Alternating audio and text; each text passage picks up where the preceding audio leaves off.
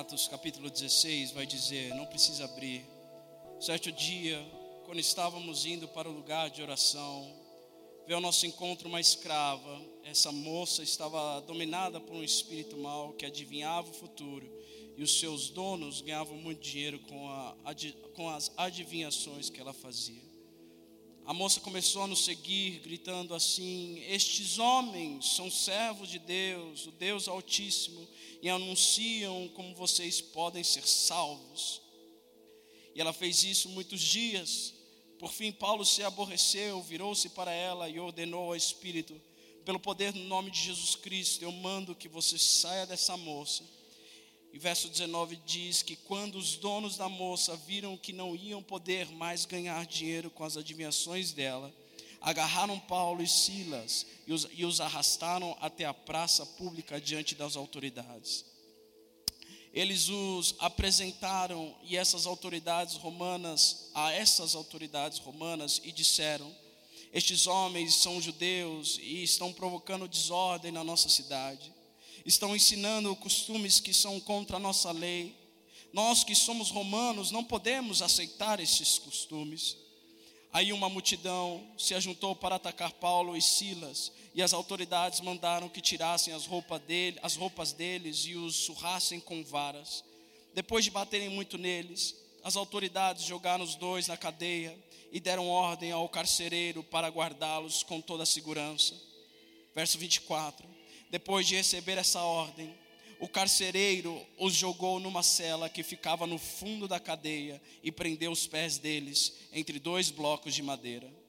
Mais ou menos à meia-noite, Paulo e Silas estavam orando e cantando hinos a Deus, e os outros presos escutavam que de repente e de repente o chão tremeu tanto que abalou os alicerces da cadeia. Naquele instante, todas as portas se abriram e as correntes que prendiam os pés se arrebentaram. Aí o carcereiro acordou. E quando viu que os portões da cadeia estavam abertos, pensou que os prisioneiros tinham fugido. Então, então puxou a espada e ia se matar. Mas Paulo gritou bem alto: Não faça isso, todos nós estamos aqui. Aí o, aí, aí o carcereiro pediu que lhe trouxessem luz, trouxessem uma luz. Entrou depressa na cela e se ajoelhou, e tremendo aos pés de Paulo e Silas, depois levou os dois para fora e perguntou: Senhores, o que devo fazer para ser salvo? Eles responderam: Creia no Senhor Jesus e você será salvo, você e as pessoas da sua casa. Então eles anunciaram a palavra do Senhor ao carcereiro e a todas as pessoas da casa dele. E naquela mesma hora da noite, o carcereiro começou a cuidar deles, lavando os ferimentos da surra que haviam levado. Logo depois, ele e todas as pessoas da sua casa foram batizados. Em seguida, ele levou Paulo e Silas para sua casa, lhes deu comida, e o carcereiro e as pessoas da sua casa ficaram cheios de alegria, porque agora criam em Deus. Amém, gente? Glória a Deus. Pode se assentar.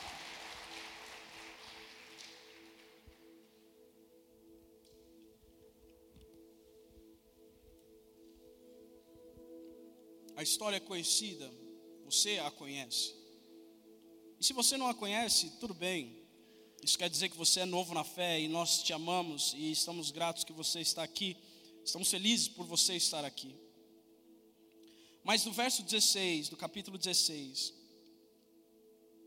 até o 34 que nós lemos, temos alguns participantes da história. A primeira participante é a moça adivinha. Só que ela adivinhava possuída por demônios, então era uma questão só de caçoar, irritar, brincar com Paulo e Silas, que são os próximos participantes da história e talvez os principais. Mas nessa noite, o principal mesmo é o carcereiro. É, depois de expelir, de expulsar o demônio do corpo daquela moça, os caras que estavam ganhando dinheiro com ela, porque ela adivinhava os problemas dos outros e eles pagavam, perderam o, a fonte de lucro.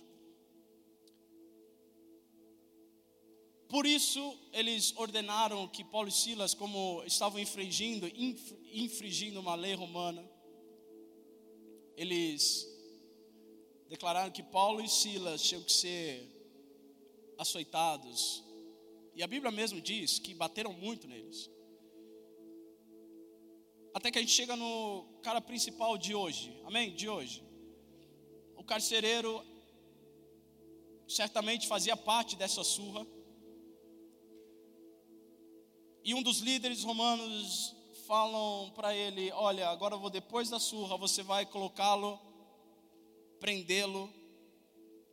E a Bíblia é detalhista, é específica em dizer que depois de receber a ordem, o carcereiro jogou Paulo e Silas numa cela que ficava no fundo da cadeia e prendeu os pés deles entre dois blocos de madeira. E aí a parte principal da história que todos nós sabemos e damos glória, porque é para porque é para dar glória, que à meia-noite, na minha tradução, na nova tradução da linguagem de hoje, que é o que eu estou usando hoje, que a, mais ou menos à meia-noite, Paulo e Silas estavam orando e cantando hinos a Deus, e os outros presos e o carcereiro escutavam. De repente o chão tremeu, os alicerces se abalaram, as portas se abriram, as correntes se arrebentaram. Como sabemos que há algo sobrenatural, que não é só algo que acontece corriqueiro, porque na terra, em outros lugares, não aqui muito, aqui não muito, mas em outros lugares na terra, a gente vê pelos, pelos, pelas notícias, pelos jornais, terremotos, que são normais em, algum, em alguns lugares.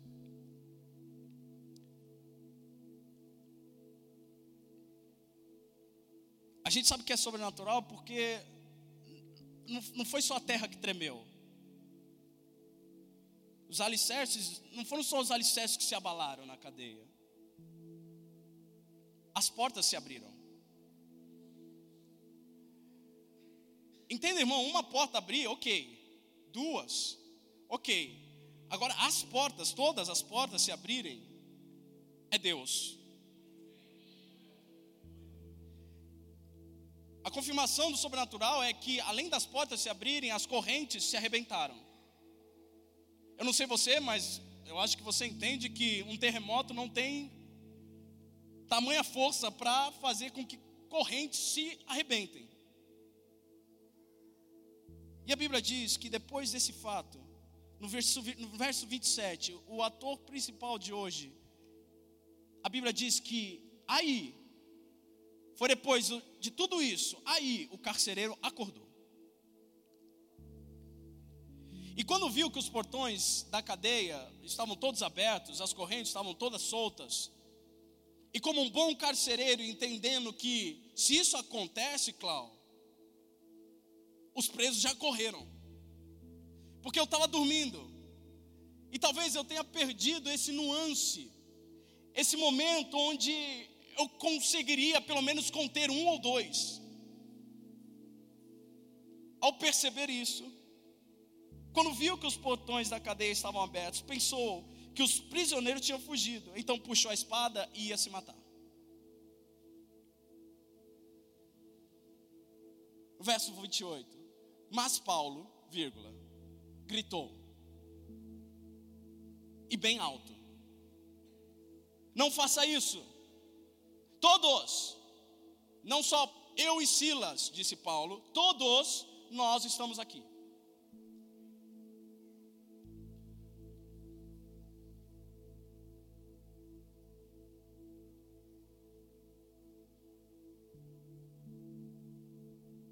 Aí o carcereiro pediu: me tragam luz. E esse mesmo carcereiro entrou depressa na cela, se ajoelhou tremendo aos pés de Paulo e Silas.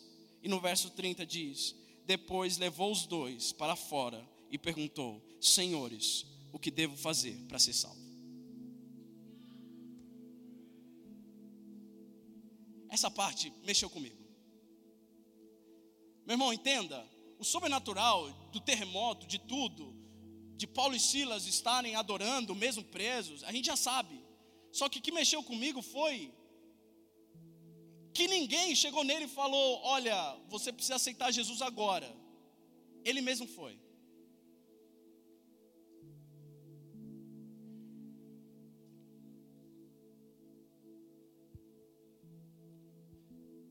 Eu não entendi muito bem, porque parece que alguma coisa da história está faltando, não parece? Alguma coisa que não está escrito, não está aqui, mas eu acho que Deus fez isso de propósito para a gente meditar e ouvir dele algumas coisas.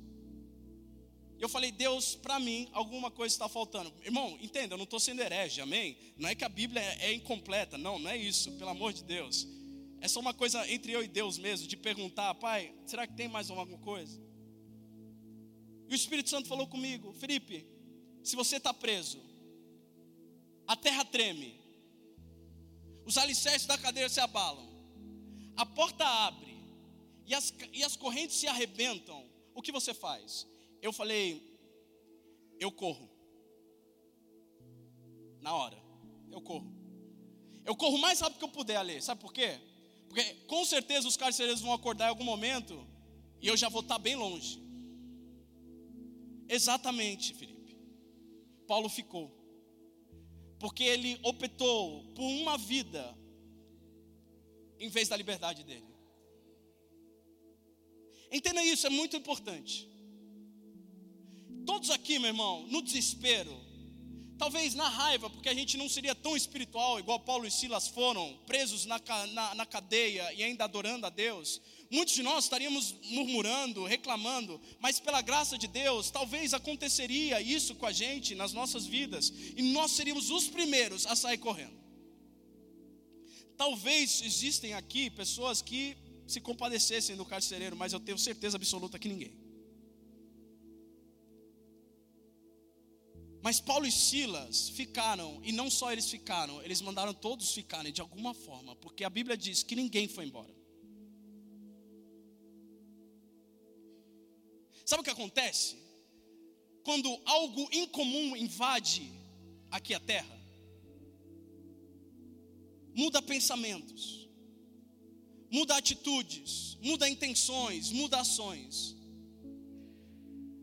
Quando o que é natural no céu invade o que não é, não é natural para a gente, é o sobrenatural, a tendência para quem está ouvindo entendendo, para quem está ligado, é mudar.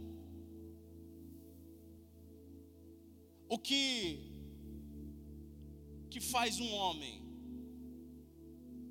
sem apelo algum, sem fundo do Danilo, no caos, pedir para eles irem para fora, se ajoelhar diante dos pés de Paulo e Silas e falar: Senhores, como eu posso ser salvo?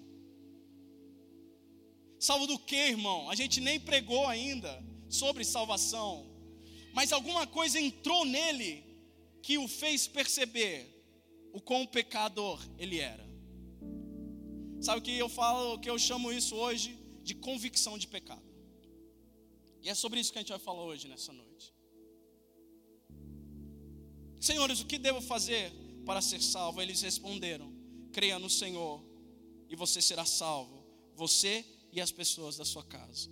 Então eles anunciaram a palavra do Senhor ao carcereiro e a todas as pessoas da casa dele. A espada correta atravessou aquele homem. Ele queria pegar uma física, mas a palavra do Senhor, a espada correta, atravessou aquele homem e o fez acordar.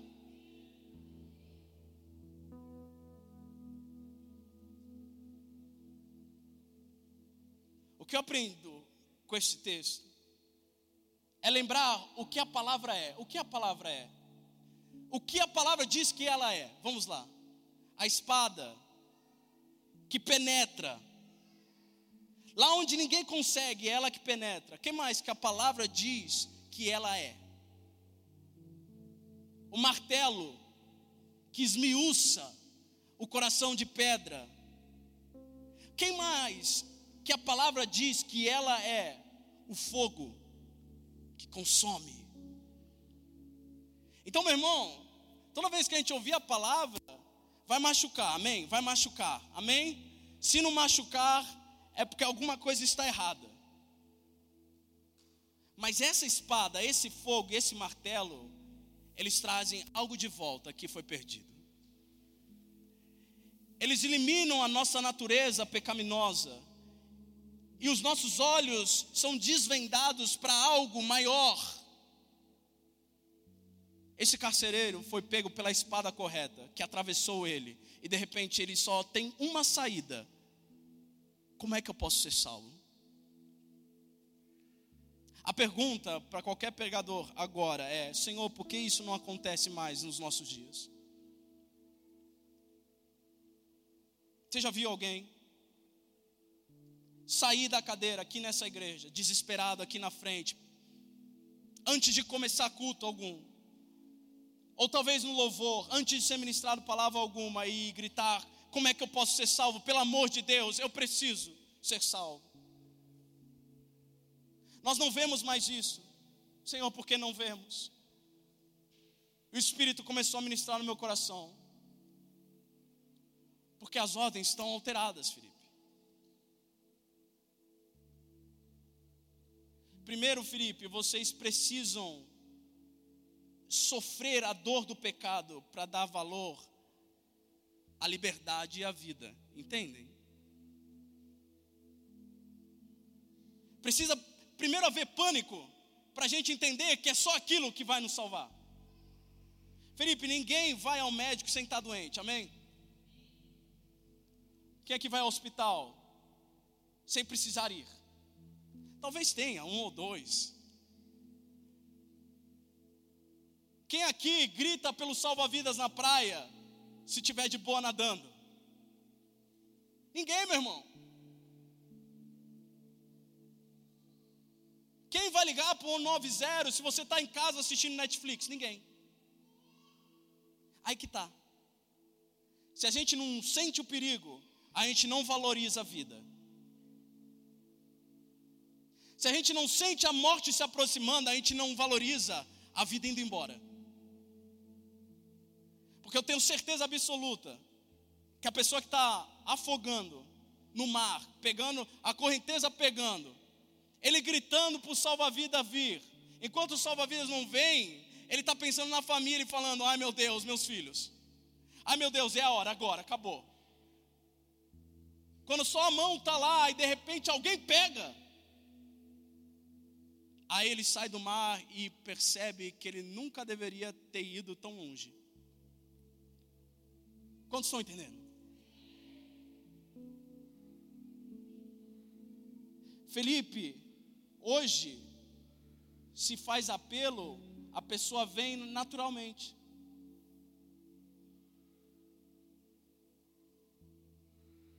Não tem um choro mais. Os olhos se secaram. Às vezes a pessoa só vai porque o, o familiar está do lado.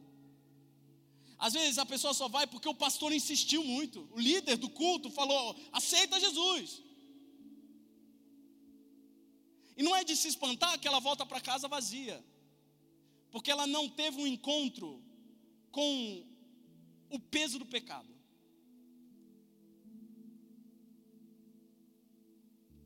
O que a gente precisa ter para ter convicção de pecado é encontro do peso do pecado. Vai perguntar para um alcoólatra como é perder toda a sua vida e esse mesmo cara aceitar Jesus de todo o coração, com o coração arrependido, você vai entender porque ele não volta para lá. Esse carcereiro falou: Eu não tenho mais para onde ir. Eu não tenho mais para onde ir. Como é que eu posso ser salvo?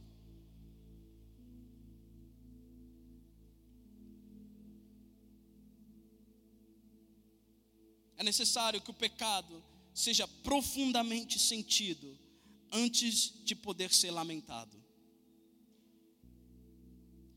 Os pecadores devem sentir tristeza antes de receberem consolo.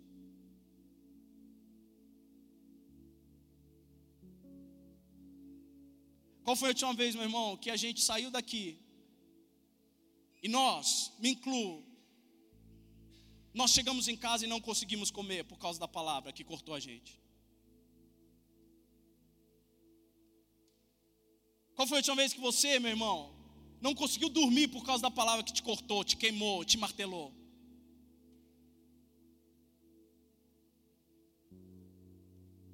É por isso que a gente tem as conversões hoje só de boca.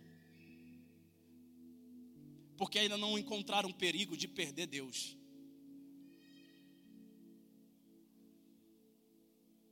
não sentiram gostinho de perder Deus. É por isso que pessoas se desviam, não é pela igreja, não, meu irmão. A, de, a igreja é só uma desculpa. Só uma desculpa. Não é por causa do irmão que não foi bom com você. Não, não, não. É porque eles não tiveram encontro com o perigo de perder Deus. Quando eles entenderem quem Deus é, eles vão fazer de tudo para não perdê-lo. Quando eles entenderem a presença, o sobrenatural da glória de Deus de verdade, eles vão falar: daqui eu não saio nunca mais. Esse carcereiro viu que o terremoto não era mais uma coisinha natural, ele viu que havia um sobrenatural acontecendo lá. A presença de Deus encheu aquele lugar, e ele entendeu, porque ele teve um encontro com a tristeza.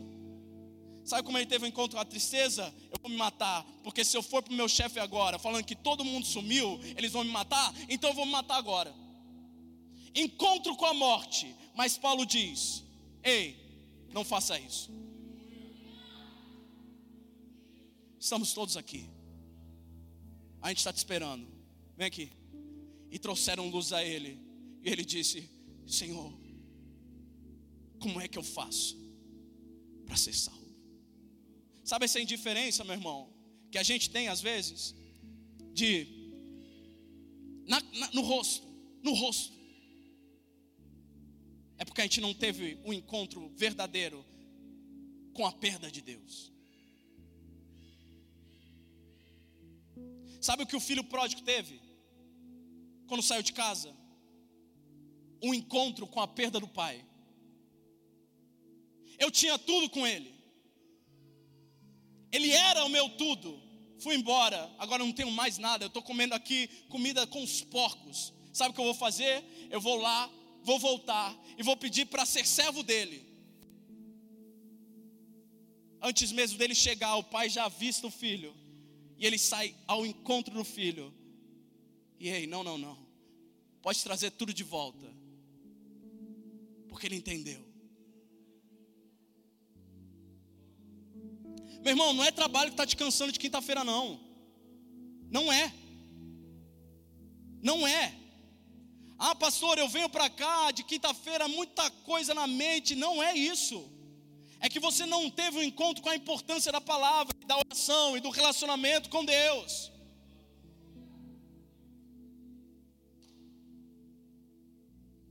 Paulo e Silas trabalhavam, tomavam porrada de graça, faziam de tudo, mas tinham tempo para cantar hino.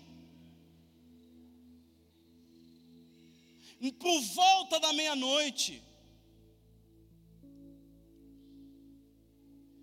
o que faz, meu irmão? O que faz, minha irmã? Pelo amor de Deus, uma pessoa de repente falar: Eu quero ser salvo. Não, não, não, não, para, eu não quero só ser salvo. Vão lá em casa que eu vou cuidar das feridas de vocês. Meus irmãos, a gente está falando de menos de horas de transformação. Certo dia, tinha uma mulher que era possuída por um espírito de admiração e de demônios. Aí aparece um carcereiro no mesmo dia. Esse mesmo carcereiro bate e prende Paulo e Silas. Por volta da meia-noite, pode ser onze e pouco, pode ser meia-noite e pouco. No mesmo dia, tem um terremoto, e depois do terremoto, ele está falando: vamos para casa que eu vou cuidar do que eu fiz em vocês. É só Deus. É só encontro com o sobrenatural de Deus. É por isso que o diabo quer te manter, raso, assim, ó, raso. Porque se você está na igreja e não tem um encontro com a grandeza de Deus, você não vai dar valor à grandeza de Deus, amém? A melhor estratégia do diabo é essa: mantenha a galera rasa. Não deixem eles ir no fundo, no profundo. Não deixem eles conhecer a grandeza e o sobrenatural de Deus, porque se eles conhecerem, eles nunca mais saem. É por isso que a gente canta que quem já pisou no Santo dos Santos em outro lugar não sabe viver, é verdade.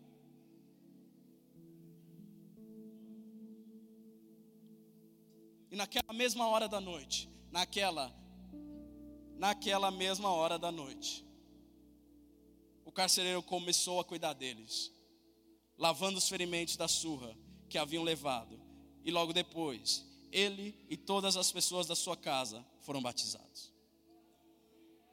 Meu irmão, para e pensa, por favor, isso aqui está acontecendo em menos de 12 horas.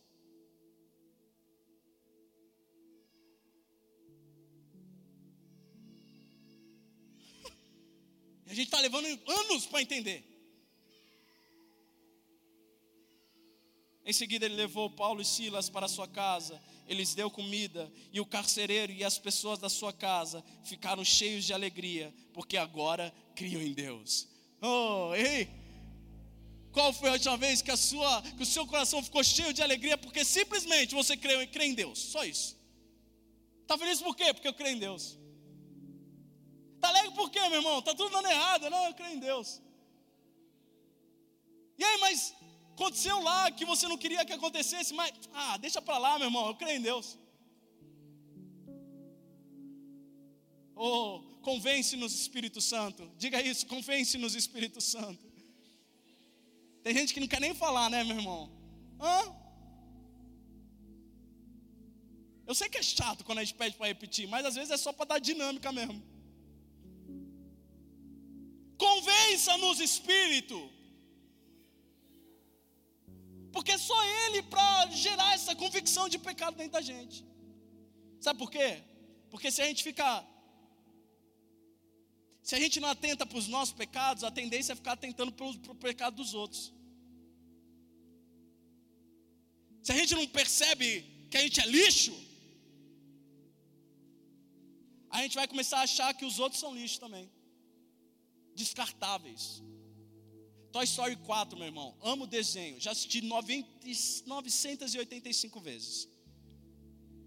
Mas o garfinho, ele tem uma bendita mania de achar que ele é lixo. Só que o Woody está tentando toda hora falar para o garfinho: você não é lixo, você é um brinquedo. Passa a noite, o garfinho volta para o lixo, para dormir no lixo. Só que o Woody vai lá, pega o garfinho e põe do lado da Bonnie. Quando amanhece, o garfinho está onde? No lixo. Woody vai lá, pega o garfinho. Você não é um lixo, você é o brinquedo da Bonnie.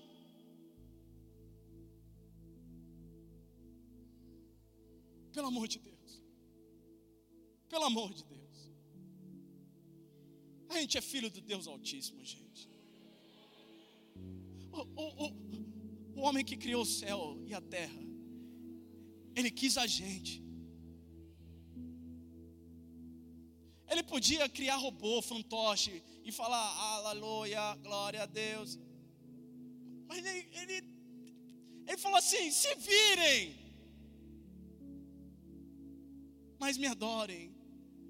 Vocês vão ter um livre-arbítrio. Mas esse livre-arbítrio vai demonstrar o amor que vocês têm por mim. Se levado a sério, se levado da maneira correta.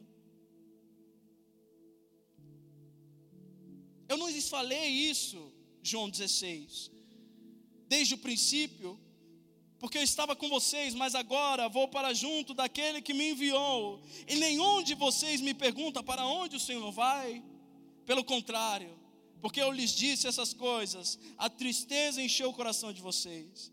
Mas eu lhes digo a verdade: é melhor para vocês, para vocês que eu vá, porque se eu não for, o, coração, o consolador não virá para vocês.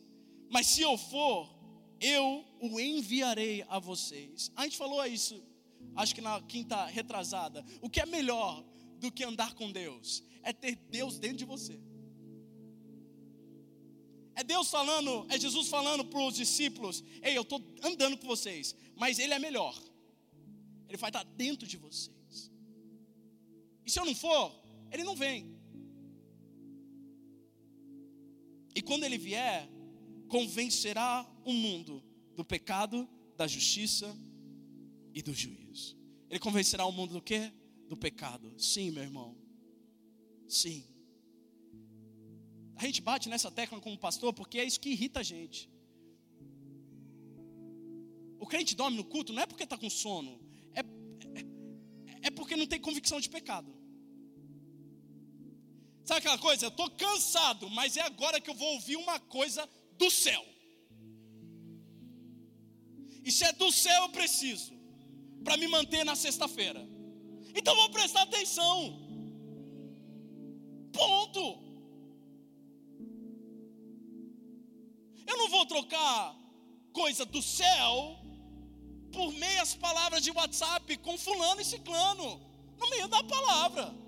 Ponto. Por quê? Porque veio uma tamanha convicção de pecado sobre mim, porque eu tive encontro com o sobrenatural.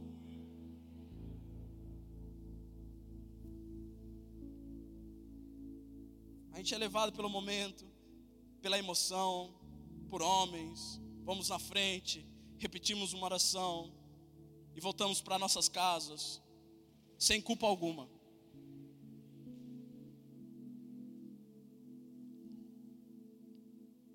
Essa falta de convicção de pecado que produz avivamentos não genuínos.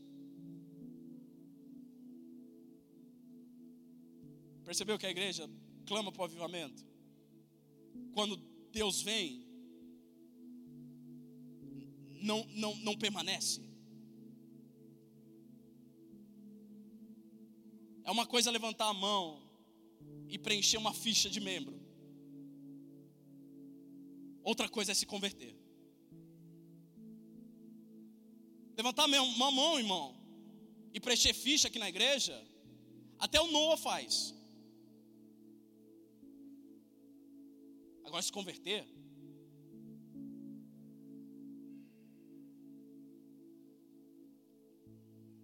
É uma coisa ter um entusiasmo um hype de uma campanha, não é? Gosto de falar campanha. Tem um hype da campanha. Hã? Sete dias do pastor poderoso de glória reverendo. Pastor vem, o povo cai. Depois de cinco anos, ninguém está aqui mais. Enquanto Esdras orava e fazia confissão, chorando e prostrado diante da casa de Deus. Uma enorme congregação de israelitas, homens, mulheres e crianças, se reuniu em volta dele e o povo chorava amargamente. Sabe o que está acontecendo aqui em Esdras, capítulo 10? O povo acabou de se entregar aos, aos ídolos. Deus tinha acabado de libertar o povo e o povo se entregou aos ídolos. Só que aí o povo sentiu o peso do pecado e disse e disseram: Ei, Esdras, nos ajude a voltar para o Senhor. Ai de mim, estou perdido, porque sou homem de lábios impuros, e eu habito no meio de um povo de impuros lábios, e os meus olhos viram o Senhor. Só depois disso, o Senhor desceu com uma brasa tirada do altar com uma pinça, tocou nos lábios de Isaías e o enviou. É só depois de um encontro glorioso que gera medo de perca, perda da presença de Deus, que a gente entende que nós somos pecadores. Pois eu conheço as minhas transgressões, e o meu pecado está sempre diante de mim, disse Davi. O meu pecado está sempre diante de mim. Não são as consequências, é o meu pecado. Davi pode falar o que for dele, mas ele era homem de assumir os, os BO dele. Ele é homem para falar errei. Pequei contra ti, contra ti somente, e fiz o que é mal aos seus olhos, de maneira que serás tido por justo no teu falar e puro no teu julgar. Sabe o que Davi está falando? Se o Senhor me matar agora, não vai me surpreender, não, porque eu errei. Obrigado. Porque eu errei.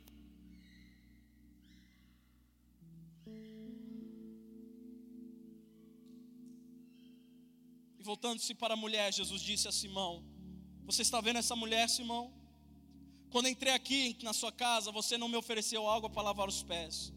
Essa, porém, molhou os meus pés com lágrimas e os enxugou com os seus cabelos. Você não me recebeu com um beijo na face. Ela, porém, desde que entrei, não deixou de me beijar os pés. Você não ungiu a minha cabeça com óleo, mas esta, com perfume, ungiu os meus pés. Por isso afirmo a você que os muitos pecados dela foram perdoados. Porque ela muito amou, mas aquele a quem pouco se perdoa, pouco ama. Eu quero só exemplificar, meu irmão, o desespero. Você imagina essa mulher do vaso de alabastro? Eu não tenho mais para onde ir. Acabei de ter a minha última noite com mais um cara. E eu não aguento mais. Eu sou prostituta. Todo mundo me vê assim. Então quer saber? Eu fiquei sabendo que ele está lá. Tem um monte de homem lá e eles vão me. vão falar de mim. Mas o desespero do pecado, do encontro com o pecado e a proximidade da perda de Deus me fazem o seguinte: vou pegar tudo que eu tenho. É um vasinho desse tamanho, eu vou pegar ele. Ela quebra o vaso de alabastro, bate na porta? Não, não, não, meu irmão. Ela não bate na porta, ela chuta a porta ela entra, ela vê, opa, cadê ele? Ela, ele está ali. Lava ele com tudo que ela tinha. Em resposta, Simão disse: Mestre, havendo trabalhado toda a noite, nada apanhamos, mas sobre a tua palavra lançarei as redes. E fazendo isso, apanharam grande quantidade de peixes e as redes deles começaram a se romper. Então fizeram sinais aos companheiros do outro barco para que fossem ajudá-los e foram, e foram encheram ambos os barcos a ponto de quase afundarem. Vendo isso, Simão Pedro prostrou-se aos pés de Jesus, dizendo: Senhor, afaste-se de mim, porque sou pecador. Convicção de pecado ali.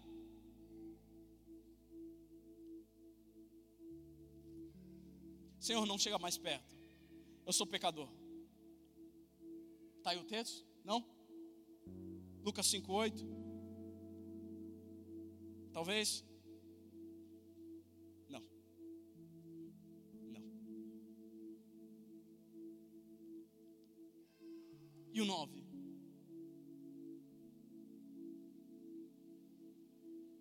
Pois à vista da pesca que fizeram, a admiração se apoderou dele, de todos os seus companheiros. Bem como de Tiago e de João, filhos de Zebedeu, que eram seus sócios. Disse Jesus a Simão: Não temas, doravante serás pescador de homens. Agora você vai pescar homem, meu irmão. Você entendeu quem você é. Você é um pecador. Agora você serve. Não é o contrário, Paulo. Não é o contrário que funciona. A gente primeiro entende quem nós somos, para depois servir. E não servir depois para aprender quem nós somos.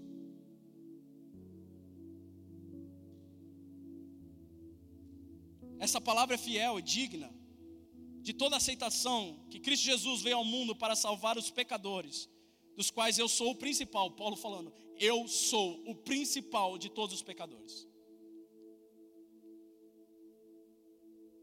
Mas por essa mesma razão me foi concedida a misericórdia, para que em mim, que sou o principal pecador, Cristo Jesus pudesse mostrar sua completa longanimidade e eu servisse de modelo para todos os que hão de crer nele para a vida eterna. Assim, ao Rei eterno, imortal, invisível, Deus único, honra e glória para todos sempre. Amém. A convicção de pecado é uma dádiva de Deus, meu irmão.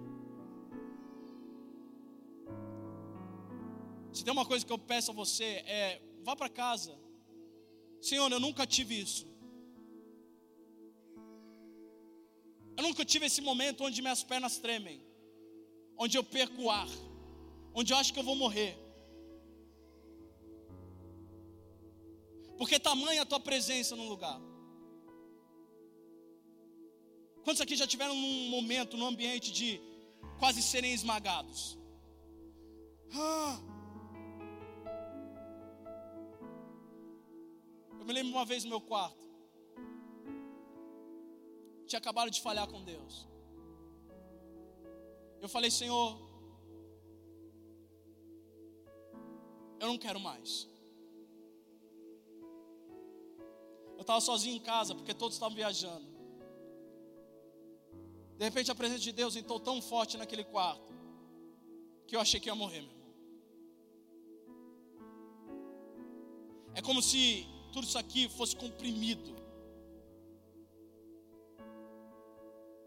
Não, não tem mais nem o, o fôlego para você soltar o choro.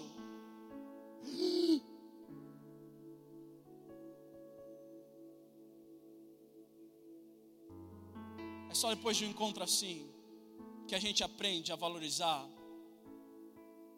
a graça de Deus e aquilo, aquilo que nos foi dado com alto preço, por alto preço.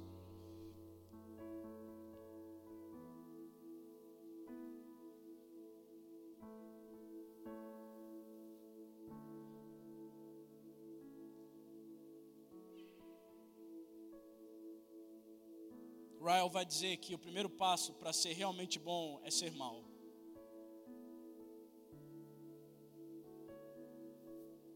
Que Paulo entendeu tão rápido, em três dias? Meu irmão, já, já parou para pensar? Paulo é encontrado a caminho de Damasco, cai. Depois fica três dias cego. Ananias vai lá, ei, bora. Ele levanta e começa.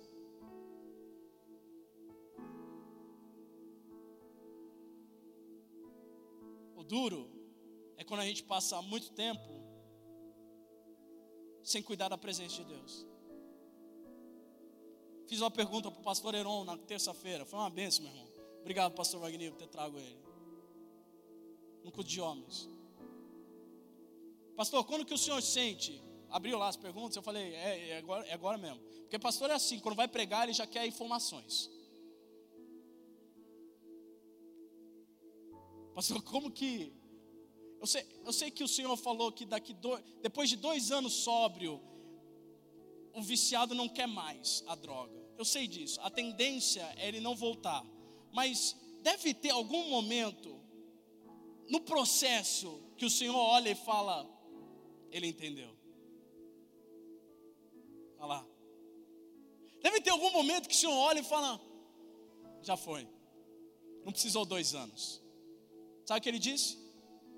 Felipe, pastor Felipe, quando eu percebo que um está pegando a Bíblia enquanto outros estão jogando bilhar, esse entendeu.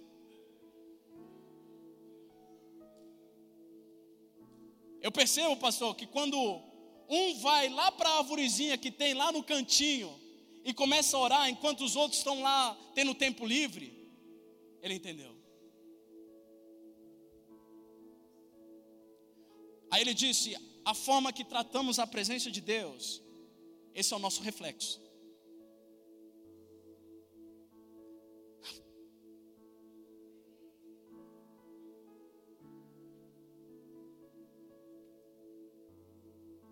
gente estava conversando aqui no louvor agora. O duro do louvor é que eles, eles, eles escutam tudo que eu desabafo antes. Aí eles têm que ouvir tudo de novo. A Bíblia diz que após os filisteus pegarem a arca e a arca destruir geral lá e eles não quererem mais a arca, a arca vai para a casa de Abinadab. Fica 20 anos na casa de Abinadab. Uns dizem, fui, fui ler hoje, uns dizem 60 anos só. 60 anos com a arca de Deus dentro da casa. Não tem uma coisa na Bíblia dizendo que Abinadab foi abençoado porque a arca estava lá. Não tem nenhum momento que a Bíblia diz, por causa da arca, Abinadab e a sua família foi abençoada. 20 anos. 20 anos, Fê. 20 anos convertido.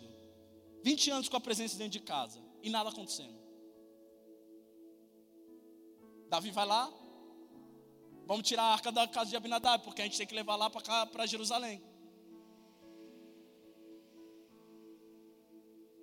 E aí quem vai? Vai os filhos. Uzá e Aiô. Uzá e Aiô. Uzá e Aiô.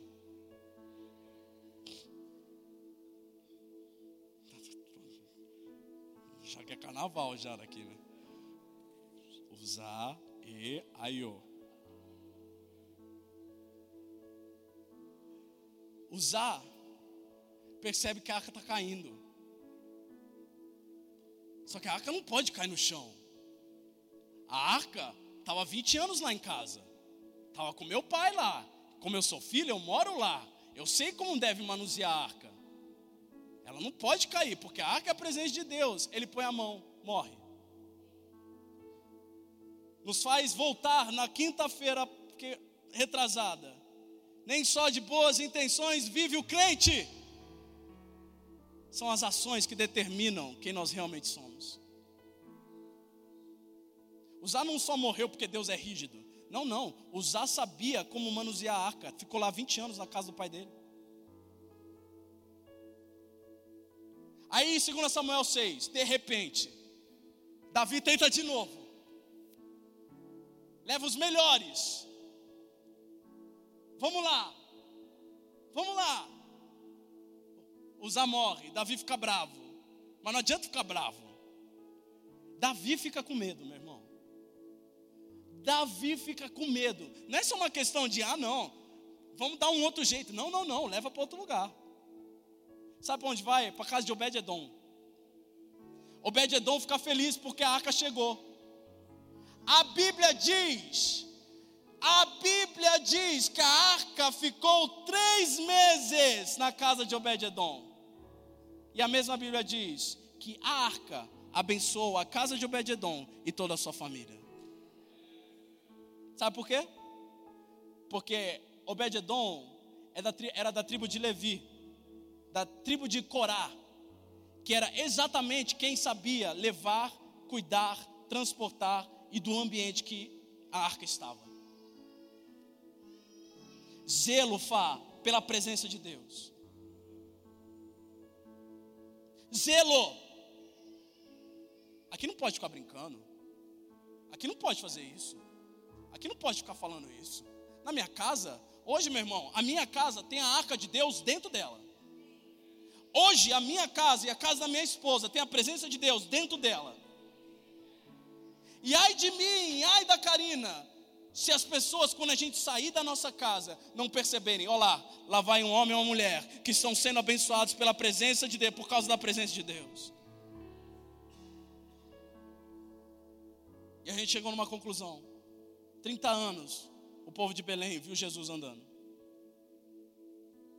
30. Vai e volta. Desde pequenininho. Olha lá o menininho. Ai, que lindo, filho de José e Maria. Olha lá, filho do carpinteiro, 30 anos.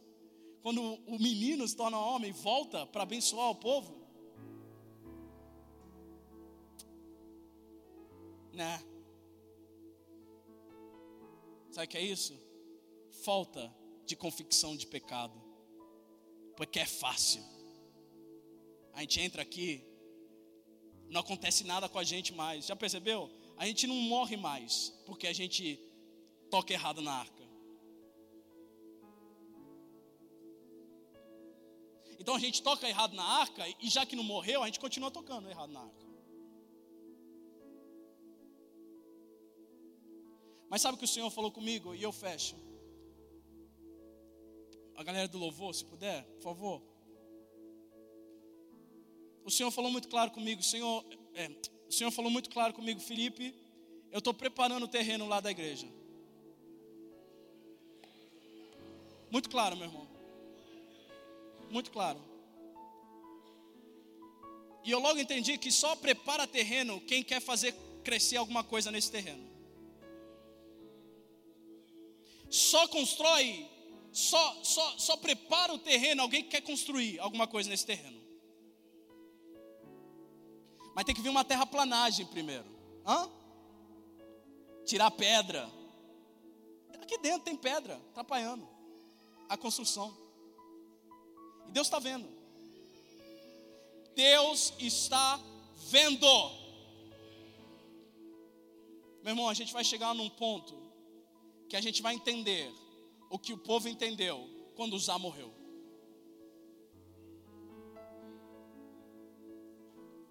Você imagina quem estava ao redor?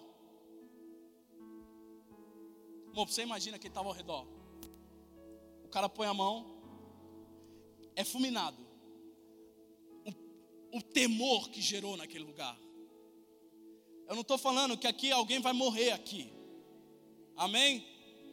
Eu estou falando que esse mesmo sentimento de temor vai parar, vai irar nessa igreja.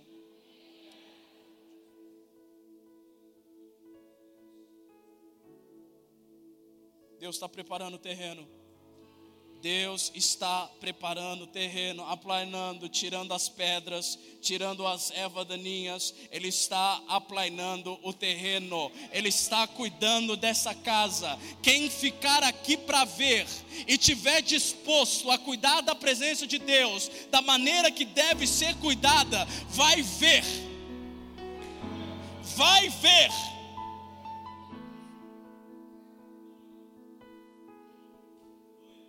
Só de ver o Tatá aqui.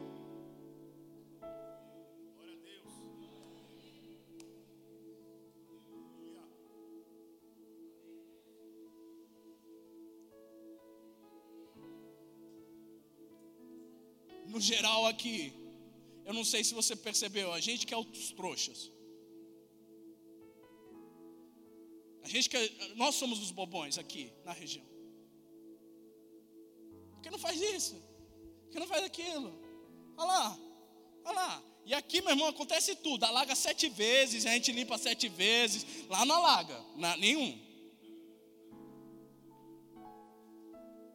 Aqui entra gente falando mal da gente, sai gente falando mal da gente, a gente.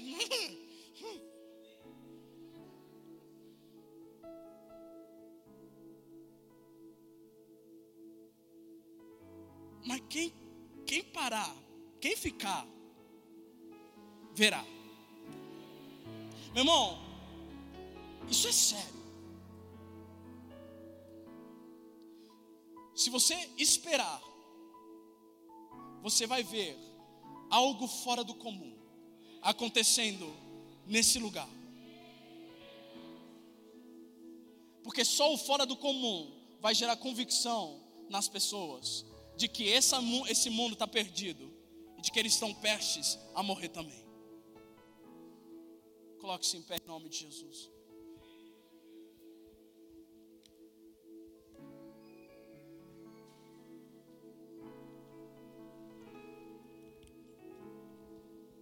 Escute. Veremos carcereiros entrando para essa porta sem começar culto. Eu, eu vou repetir só para você deixar bem claro na sua mente. Nós veremos carcereiros entrando por essa porta, pedindo por salvação, sem começar um toque do louvor. Nós teremos cultos que nem louvor vai precisar. Porque Deus vai começar a quebrar os paradigmas que estão acontecendo.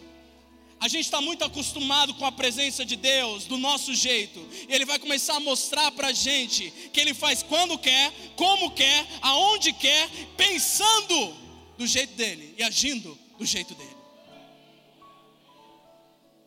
Veremos a glória de Deus. A minha esposa sabe. O quanto eu tenho temor de falar de glória de Deus.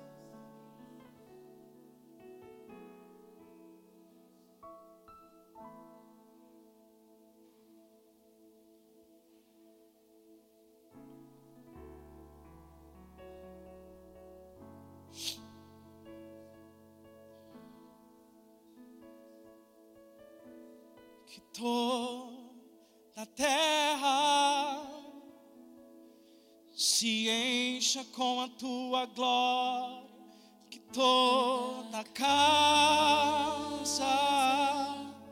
se encha com a tua fumaça e que os meus olhos sempre vejam o Rei da glória, Senhor dos senhores e eterno Deus, Senhor dos senhores e eterno Deus, que toda a terra se encha com a tua glória que toda casa se encha com a tua fumaça e que os meus olhos sempre vejam o Rei da Glória, Senhor dos Senhores e eterno Deus. Senhor dos Senhores e eterno Deus, que toda a terra se encha com a tua glória, que toda a casa se encha com a tua fumaça e que os meus olhos sempre vejam o Rei da glória. Senhor dos senhores e eterno Deus, Senhor dos senhores e eterno Deus.